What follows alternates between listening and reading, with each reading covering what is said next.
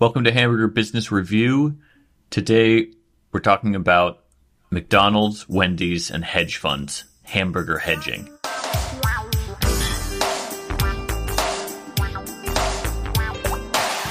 I'm here today with my co host, Zach Rose. Thank you, Mike. You know, I read through this one and I'll be honest, it's a bit over my head. I think I got the general point, but I'm wishing we had some sort of financial guru that we could bring in you rang. Hello, gentlemen. We would love to introduce Marcus Estes. Hey, guys. Oh, hey, Marcus.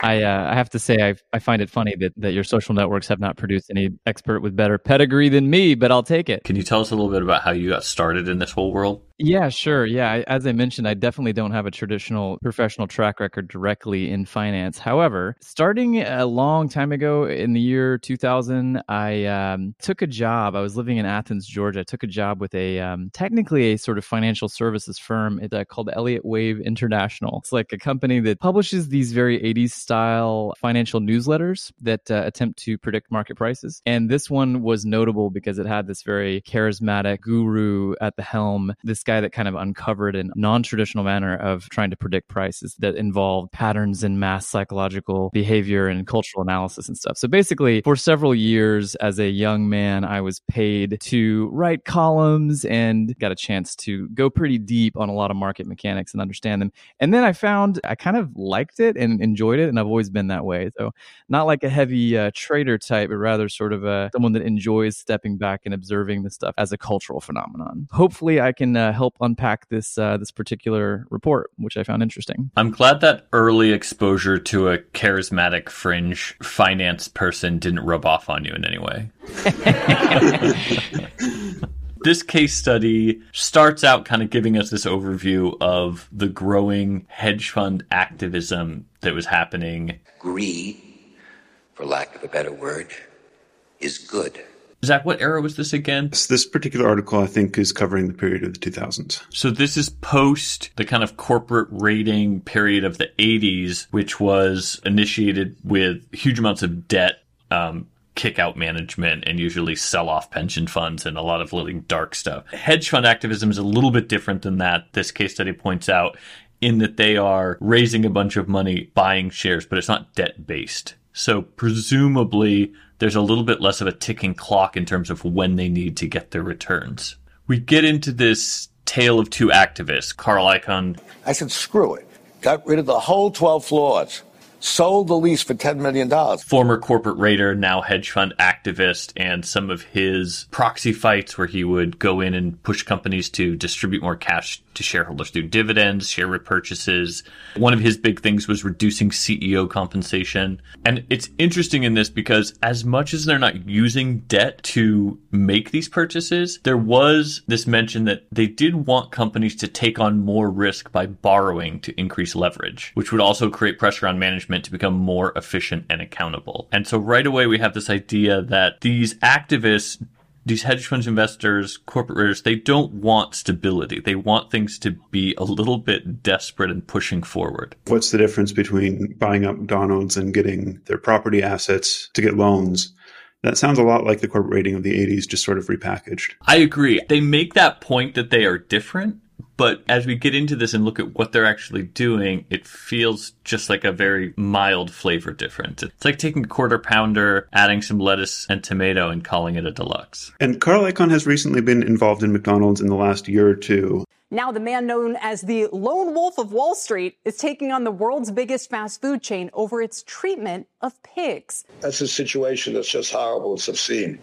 You, you, got you got these companies making all this money and these animals just suffering for no reason. Pushing of what I understand to be a very small amount of money. I think about sixty thousand dollars worth of, of McDonald's, which is uh, pocket change to him, and has been pushing this agenda for animal rights and animal welfare. I really do feel emotional about these animals and the unnecessary suffering you put them through. It follows this sort of pattern of like, I'm here for a specific agenda. Now, as to why Icahn is waging this fight with a fast food chain known for its bacon cheeseburger, well, he says he's inspired by his daughter, a vegetarian animal lover who worked at the Humane Society. It's interesting to look at what is the minimum amount of purchase you have to make to get a seat at the table or be able to make those demands. You know, there's regulatory aspects of this, but a lot of what's being demonstrated in this paper and is the um, power of the cult of personality. The ownership stakes that these guys will take to begin their activism are important because they show certain ability to force things to happen. If you were to syndicate shareholders and get votes, you can, you know, make things happen. But at no point with these single percentage stakes even can they really force anything? What they're doing is these two guys in particular, especially at this time, are kind of financial celebs. So when they speak up and go to the public and say, "Hey, we see these changes. We'd like to see this," they're really just cashing in on their kind of uh, reputation as almost, you know, financial influencers. And they mentioned that during the years in which these discussions are ongoing, a lot of attention is brought to the stock, the price goes up. Yeah, exactly. I would say that probably for management, it's probably a very bad day when you have one of these activist guys put you in their spotlight. But it's also correct that, you know, it has had some really good financial effects for some of these companies. Of course, there are numerous examples where that's not the case as well. The returns that these guys are making are pretty astounding. The next profile that we get is William Ackman, who starts his first fund like right out of business school when he's 26 years old. Eventually, he starts Pershing Square Capital Management. In 2004, 42% returns, and then in 2005, 40% returns, and grows his assets under management to a billion dollars in early 2006. So just very quickly becoming just someone who can really throw a lot of money and influence into these things. And we should, by the way, we should absolutely call him Bill. Uh, you know, it's Bill, Bill Ackman. You know, he started his career basically whiz kid, right? You know, he's young guy, massive returns. And importantly, he just kind of caught the tiger. You know, when you have that kind of visibility and then he attracted, of course, capital. For such a young guy, he had a lot of assets under management early in his career, and it compounded in a way and allowed him to do these kind of dramatic things. Yeah, there's so much to talk about with this guy. Outside of the shenanigans in this paper, uh, he's had a long and storied career of just making a lot of noise, making a lot of money, making a lot of mess of a lot of things. And he's just a, frankly, he's a very smart guy, but he's also kind of an idiot. And I, I'm so happy we're here to talk about him today. Because we're talking about the profile of these two characters, I think it's and and this is something where we're going to move into the future a little bit uh, to, into 2012, which is outside the scope of this particular case study. But there was a moment when Bill and Carl went head to head. When the wolves bite, two billionaires, one company, and Wall Street's most epic battle. Bill Ackman had a, a, special event and he laid out his billion dollars short. And, you know, everybody was like, oh my God, this is, you know, the guy's got a billion dollars on the line. He's gone public in a way that few people have ever gone public on such a big short. It just so happened that Icahn and his people were watching what was going on with, with Herbalife at the time. The fact that uh, Ackman had knocked the stock down so much. Those guys had had a, a long simmering feud for a decade and saw an opportunity. It showed a lot of contrast there, you know, between these two guys. Icahn saw Bill kind of rightfully as this know it all figure that felt capable of moving markets with his pronouncements. He said, Well, you know, you're doing this with a pocketbook, and I've got one of those too. I'm going to call your bluff. And they went head to head with huge positions that were directly opposed to one another. And man, that's, I wish it had more of a connection to uh, the burger biz because that would be a fun episode to just get into in its own right. But if anyone's curious, curious about that. It's a fun bit of human drama to just kind of Google Herbalife, Ackerman, Icahn and just kind of get into it. It's really interesting how it played out. I think a lot of the early moves that these guys learned to make, especially Bill being a lot younger, are sort of profiled here as well. The next part of this case study, we, we get into Wendy's. And this is really interesting because we talked about this back when we were looking at the launch of the McCafe in Canada, when Wendy's had bought Tim Hortons. Tim Hortons used this money from this Wendy's investment to massively expand. Suddenly they spun it off in an IPO. And I was like, why didn't they hold on to that if it was doing so well? And it turns out the answer is in this case study. It's that Bill Ackman purchased a large stake, saw that Wendy's was undervalued if you take into account the growth of Tim Hortons and got them to spin that off into another company and made a huge amount of money. I was just going to say one pattern here in, in, these assessments in this paper. It's Bill saying you've got more value here than the market has been able to piece out and understand. The analysts that are covering the stock are looking at one thing, which is how many burgers are you selling? What's your marginal rate on that? You know, what's your price to earnings? And Bill essentially saying, let's help them understand the value by carving things out and then sort of forcing everybody to analyze these different segments of the business. In a way, it's kind of discrediting the rest of the market in a certain way. They say, if everyone was as smart as I would, the stock would be priced properly, but let's do some financial engineering to make it more visible. And also, the IPO of Tim Hortons would raise a significant amount of publicity for Tim Hortons, right? And then that would follow on with people checking out Tim Hortons and growing more Tim Hortonses, right? It's all connected. Good point. That's a really weird observation, the like PR aspect for a consumer product. I'm curious to the extent that that's the case. I wonder if anyone's ever tried to look at that. The impact on Wendy's, which again, this case study doesn't get into because it was written in 2006. But if you pull up the Wendy's stock price chart, it's in this massive hockey stick growth phase right up until like early 2007 and then it plummets like straight down. So this hurt Wendy's a lot. While, you know, the case study says that Wendy's stock appreciated by 55% from 39 to nearly 61, it then, you know, just returned a, a nosedive after that. They were um, pointing at the success of that financial engineering to McDonald's management who were resistant. And it's interesting to note yeah, the long term viability of that stuff. Were there other things happening with? Do you think that was directly related to the spin out and the the uh, the engineering, or? I think it was definitely a factor. I don't know that it was the sole reason for that. I know there was also some change in management that was also led by some of this push from Ackman. There was definitely structural changes were being made, and I do think that it was a short term gain for shareholders and a long term harm for the overall business of Wendy's. It's interesting how, you know, they start with this focus on Wendy's because when we immediately, as we shift into this McDonald's, it's the pretty much exact same thing with McDonald's and Chipotle. And so we're at the end of 2005. McDonald's is one of the few restaurant chains that owns just a massive amount of real estate, which we've talked about before. They also at this time own 90% of Chipotle. In 2006, Chipotle goes public. The IPO price is set at $22. By the end of the first day, it doubles to $44. That growth is only the beginning.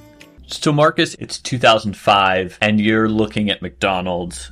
What are you seeing in terms of the value, and how do you want to break that up to sort of it's almost like fracking. You need to like break this all up to release the trapped value of this giant company. I'm looking at this massive consumer brand and looking at the actual operations and seeing quite a lot of complexity. Several businesses that don't really necessarily have to rely upon each other. You've got, as you mentioned, a massive real estate play, and then you've got this more low margin, you know, restaurant operation thing happening. Do you really need all this centralized management overseeing multiple businesses? Can't we break them up and let the street mark and price each of them separately. And then in specifically here, rather than just simply spin out everything, can we use that mechanism to raise some debt and then use that debt to do other things that would help shareholders, buybacks, etc. I would say this. I mean, he's kind of a complexity guy, right? He's just kind of saying, you know what I like about these like activist guys? They're sort of freelance CEOs in a way, looking over at someone else's shoulder, being like, you know what you ought to do? I think he basically put a pitch together that was wild restructuring and amount of work. And also, I would say somewhat disempowering to, you know, a CEO who's currently overseeing all this stuff. And he's basically saying, hey, let's part it out and have other people manage these other things. I, uh, I'm not surprised that it didn't go over immediately well. There's a exhibit in here where it shows the structure of Ackman's pitch. And it's one, the franchising operation, two, the restaurant operation, and three, the real estate business. And I just want to hope and dream that at one point in that presentation, he presented those in the style of a Big Mac. Something tells me that like the aesthetics on display here, I have a feeling we're dealing with like the depths of PowerPoint hell aesthetically. I would love to know. Can we talk about debt? Because I think that most of us, we think of debt as bad. We think of credit card debt. I have also this very layman's understanding that stocks and bonds are somehow duals of each other and do opposite things. I'm on a personal level a McDonald's shareholder, which is about time I disclose that on this show. If I were rich enough to buy McDonald's commercial paper or McDonald's debt, would that be a good thing to do as well as hold their stock. That's a really good way of getting into this topic, Zach. So I haven't been looking at, at, at McDonald's deeply enough to go into a specific recommendation, but thinking in a big way about, yeah, most people think if you're interested in a company, you think they do, you know, have a good product and, and maybe you could make some money by betting on their success. For the average investor, stocks are obviously the way to get in, right? For good reason. Equity, which is represented by stock, is a good long-term bet. But yeah, the lifeblood of a company in terms of its financial flows are represented really in two dimensions. It's not just the stock that is a way to raise money. It's certainly the bonds, in other words, the debt structure as well. And to be clear, average investors, you can absolutely buy into McDonald's corporate bonds. You know, it's funny just in terms of like the interfaces that you use to do it. But in general, bond trading is a little bit more dynamic and complicated because of the pacing of it. It's not just as one to one is the company successful, so the bonds are priced well. Basically, you're loaning money and getting it back in a normal way, but oftentimes what's happening, you're trading on that debt in the interim. And sometimes bond prices can go up and down for reasons that maybe don't make a lot of sense for the average investor. You know, briefly looking at this from the perspective of the company, and Mike, I, I love your point. We tend to think of debt, you're right, as a bad thing. The reason, of course, is that a lot of the times when consumers go into debt, they're doing that in order to consume, you know, buy a car, luxury goods, or certainly our home. But it's interesting to think about if you were to borrow money and use that money to invest the money. Well, if you can borrow at a low rate and you invest the money and you do better, well, then you've just created money out of thin air. That is, of course, risky business for the individual household. But for businesses, the corporate bond market is, uh, unlike consumer debt, really quote unquote cheap money. There's a lot of money flowing around for corporations to borrow. It's relatively easy. And until recently, the interest rates that they were paying were nearly scandalously low. So the point is, is yeah, if you can think of productive things to do with money, then by all means, take the cheap money and use it to productively create returns for shareholders. And most every corporation avails itself of the bond market heavily. So Ackman's proposal to McDonald's was to take that McOpCo and IPO it to make a bunch of money, and then to issue a bunch of debt against the real estate holdings, and then to use the IPO proceeds and the debt to buy shares. Really, he's just saying, why don't you guys go into deep debt, put the entire company in a more precarious position just to make me richer? Like there's nothing that he's using the debt to finance for a long term McDonald's advantage. Exactly. It just seems like a form of financial engineering. Mike, I think you're correct there. Notably absent in any of this is any concern about food. you know, like, hey guys, I've got a great idea for a burger, right? That's not that kind of activism, is it? I agree with you as like a high level cultural judgment here. We are playing with paper and accounting structures and trying to make better businesses with it. And over decades of this, for good reason, there's increasing skepticism over things like stock buybacks. You see a lot of this in the culture today that the Biden administration is considering placing additional restrictions on companies' ability ability to do that. But just briefly here, I mean, if I had to speak in favor of, by God, I'll do it. It is true. Let's let's try to be sympathetic to these Raider guys. Before the activist culture stepped up in the in the 80s, it is absolutely accurate to note that the corporate I mean, who's the good guy here? The corporate management or the hedge fund activists? You know, like culturally these guys all suck, right? The corporate management was getting pretty lazy and fat and happy. And the point is is that the investors in a corporation organization this size, a lot of them actually represent, quote, the people, the pensions, the individual 401ks, the people, you know, like Zach, fans of the brand trying to help save for retirement. And when management is paying itself exorbitant salaries and bonuses, and then when they're hoarding cash, the question is, at what point do you give that back to your investors? That was the whole point of this, wasn't it? So the stock buyback you could see as basically saying, we have so much cash here, we don't know what to do with it. And so it would make sense if you've made a lot of money, you know, there's different ways to return it to shareholders, dividends being one of them. I think that's probably, I don't know if that was entailed in his proposal here. I think not. But a buyback, I mean, just briefly, when a company buys back its own stock, it sounds funny, but it makes a lot of sense. It immediately will, in theory,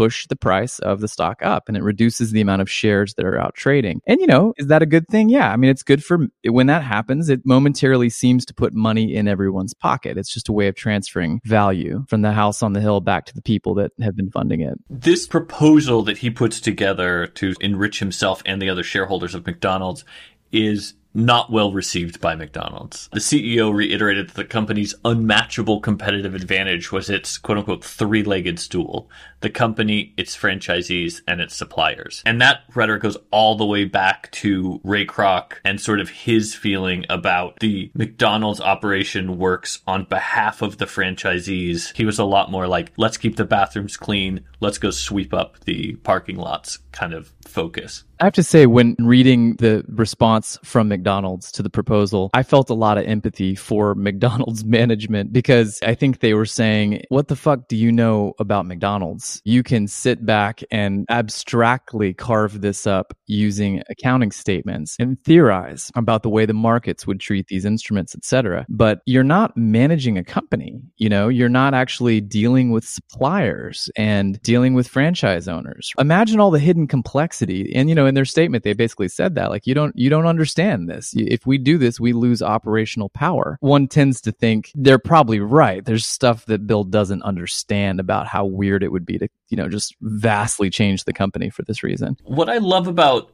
bill coming in with this proposal though is he's not doing anything that's against the rules. The structure that mcdonald's has built has enabled someone like him to come in and say hey, there's profits that I can take off the table. Totally. And the company is saying, no, we want to hold that in a long term way to reinvest and create stability for our franchisees, for our company, for our suppliers. And you have a system with a publicly owned company where that's not always up to you. They're both accusing each other implicitly of being greedy, which is very funny. And I do like that there are aspects of the proposal that McDonald's is sort of forced to admit are true. But then what happens is as they're getting into this argument and these negotiations, and there's some discussion about where their debt would get rated if they took on so much debt and how expensive it would become to borrow.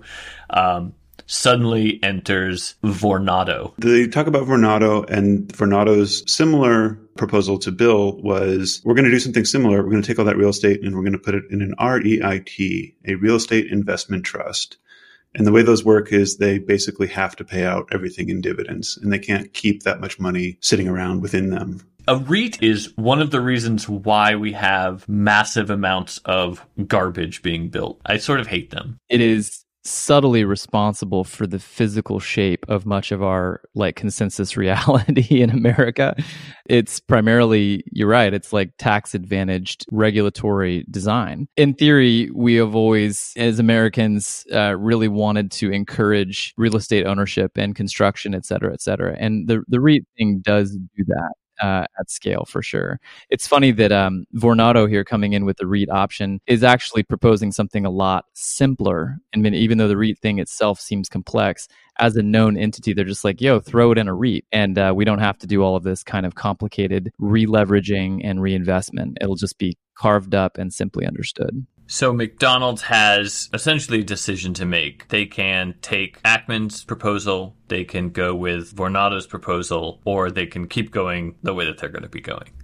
And what do they do, Mike? They mostly just keep doing what they're going to be doing. Right. McDonald's is impressive in that it's a business that's really hard to mess with from the outside it doesn't seem like they're being pushed around very much at all, especially in comparison to Wendy's and the way that Wendy's was able to be shoved and manipulated by some of these same characters. It's almost as if they're sitting on a very strong three legged stool that combines real estate holdings, supplier leverage, and consumer brand. You're drinking the management Kool Aid, Zach. I think it has a stronger corporate culture than probably most brands. And it's a strange thing that it is able to continue even as that CEO position changes, even as McDonald's adapts to things like adding breakfast, adding new menu items, going healthier. They've managed to hold on to control in the face of this hedge fund activism. There was a Lehman Brothers analyst that said that hedge funds were happy with Ackerman's proposal to Wendy's and reaped the benefits, and that McDonald's has adopted and will continue to adopt certain aspects of Ackman's proposal. However, some of McDonald's stockholders are saying that Pershing, Ackman's company, and others should stop pressuring management since fundamentals are strong. So essentially, the analysts coming out and saying some of these ideas make sense, but everyone needs to relax and let McDonald's be McDonald's. It's an interesting take. Like, if a company is profitable via the fundamentals, then they should be seen as being insulated from these wiseacre freelance CEO type activists from pitching innovation rather than just pitching, you know, pitching like fix your profitability. Yeah, save your financial shenanigans for companies that are in trouble and where you're trying to extract that last dollar out before they crash and let McDonald's just continue to dominate fast food and the slow poisoning of America. You know, it's not like that's a rule. You know, I think someone asserting that is just saying, hey, you know, just trying to set the rules of engagement for activists who are free to do whatever they want. This is very different than tech because in tech, you're kind of, there's this greater anxiety about you must have an insane growth curve or you must be disrupting yourself constantly. But here we're talking about just this mainstay brand if the burgers are flowing, bro, back off. it sort of makes sense. And Ackman's not happy with this. Like immediately after that, he puts together his own conference and brings together a bunch of McDonald's shareholders and basically does a, a very mild revision of his plan, but still is really pushing for this McOpCo separation, separate IPO and splitting of the company and trying to do a lot of the same things. And they give him nothing. And he sort of spins it into look at all the things we got. That part was extremely funny to me. So in the in the uh, the aftermath section, as we get towards the end of the report, he's made a big public to do about this. He's put his face on the topic. You know, he's in front of all of his peers on Wall Street. Management basically tells him to pound sand. Yeah, the quote is amazing. McDonald's CEO said, the system is a bastion of credibility for a company that is, at its core, a franchising operation. Abandoning it or restructuring it, as hedge fund activist William Ackman has proposed recently, is out of the question. Yeah, right. Okay, so let me follow with Ackman's quote to Business Press, I'm sure. The day following McDonald's agreement to sell the um, you know the underperforming restaurants, to basically do nothing. Ackman dropped his activist campaign, stating, "We are supporting McDonald's because they're doing the right thing. They've given us pretty much everything we wanted." Which seems like a stretch. Let's be real. I don't think Ackman got pretty much everything he wanted. I read that as face saving entirely. He's licking his wounds. But he still made out really well here, right? Because they wound up doing like a huge share repurchase thing, and he had to buy a certain amount of stock to even get in the game. You're totally right. He did put cash in his own pocket and shareholder pocket. So everyone would have to say, hooray, Bill. But um, in terms of like yeah, the yeah, crazy yeah. things that he suggested as a manner of getting there, it's almost like a bribe off. You know, most likely there was some behind the scenes maneuvering on this with large shareholders being like, what do you think about Bill's proposal? Uh, we hate it, but would you take a dividend? You know, I guess win win, but Bill did not strategically win this fight. He compares it to the Wendy's play and says, We convinced Wendy's to restructure, you know, and the stock went up. And with McDonald's management, he basically says they were more willing to discuss our thoughts. And so that's his phrasing of why they were willing to back off is that they are kind of willing to work with him. It seems like if you can't move the rock, then you have to kind of like spin to the rock is in a really good place.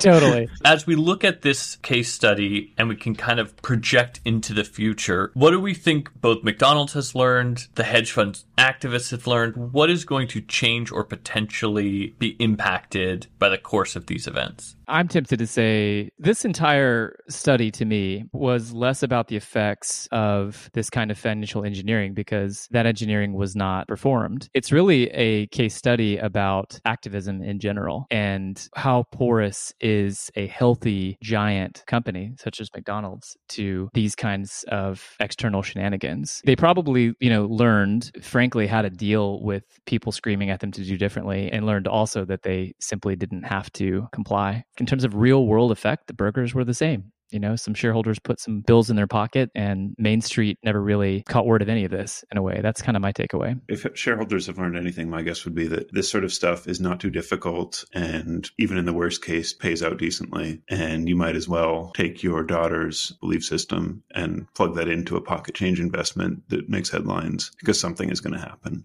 McDonald's structure ends up proving that it is at least resistant to shareholder activism while the stock price is doing well.